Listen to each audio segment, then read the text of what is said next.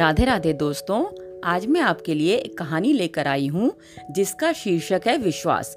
मुझे लाइक और सब्सक्राइब करें जिससे कि मैं आपके लिए ऐसी ही अच्छी अच्छी कहानियाँ आपको सुनाती रहूँ। चलिए कहानी की शुरुआत करते हैं। ताहिरपुर गांव में एक चोर रहता था, उसका नाम था सुंदरलाल। वह सिर्फ नाम का सुंदर था पर उसका काम था चोरी करना। वह छोटी छोटी चोरियां किया करता था। एक बार उसने एक सोने की अंगूठी चुराई और अपने गांव के एक सुनार के पास उसे बेचने गया।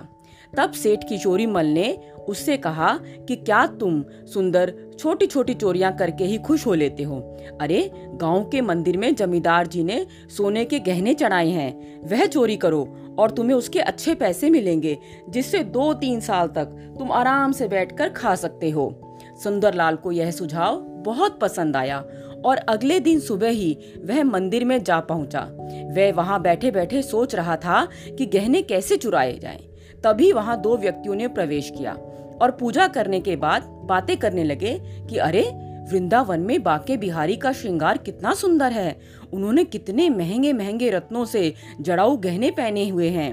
तभी दूसरा बोला, अरे बांके बिहारी के गहनों की तो बात ही अलग है, उनका श्रृंगार तो सबसे अनोखा है, तभी तो लोग दूर दूर से उन्हें मिलने आते हैं और उनका श्रृंगार देखकर मंत्रमुग्ध हो जाते हैं। तभी सुंदरलाल को लगा कि मैं भी क्या ये छोटी सी चोरी करूं, अब तो मैं बांके बिहारी को ही लूटूंगा। तभी तो उसने उन व्यक्तियों से पूछा कि ये बांके बिहारी मुझे कहाँ मिलेंगे, क्या क्या ये वे शुद्ध सोने के गहने पहनते हैं? तो उन व्यक्तियों ने उत्तर दिया, हाँ उनके गहनों की तो बात ही अलग है और वो तुम्हें वृंदावन में मिलेंगे।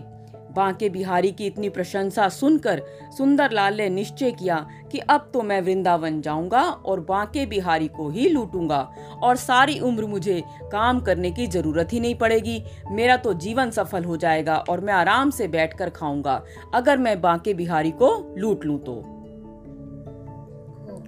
अगली सुबह वह जल्दी ही वृंदावन के लिए चल पड़ा। वृंदावन पहुंचते ही उसने बांके बिहारी का पता जानने की कोशिश की और सबसे पूछने लगा कि यह बांके बिहारी कहाँ मिलेंगे। वृंदावन में एक बांके बिहारी नाम के पंडित जी रहा करते थे जो यमुना तट पर सुबह स्नान करते थे और वहीं पर लोगों की समस्याओं का समाधान करते थे। सबने यही समझा कि यह व्यक्ति उन्हीं पंडित जी के बारे में पूछ रहा है।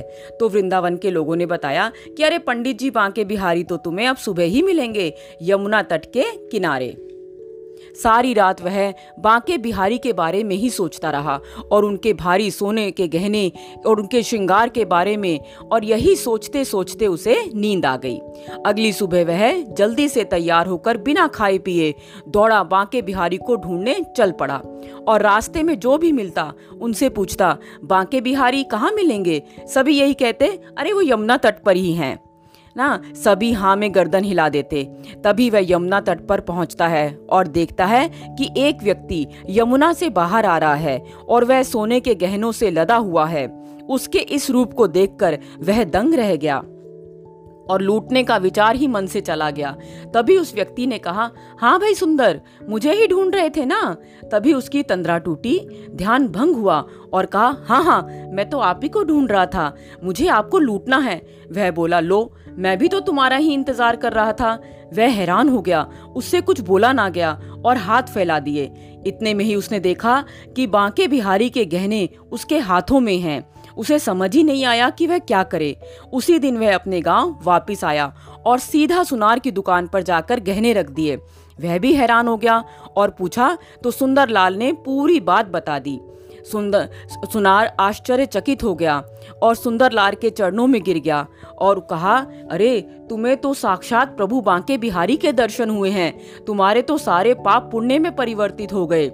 इस कहानी से हमें यह सीख मिलती है कि विश्वास से भगवान को भी प्रकट किया जा सकता है और हमें हमेशा प्रभु पर विश्वास रखना चाहिए।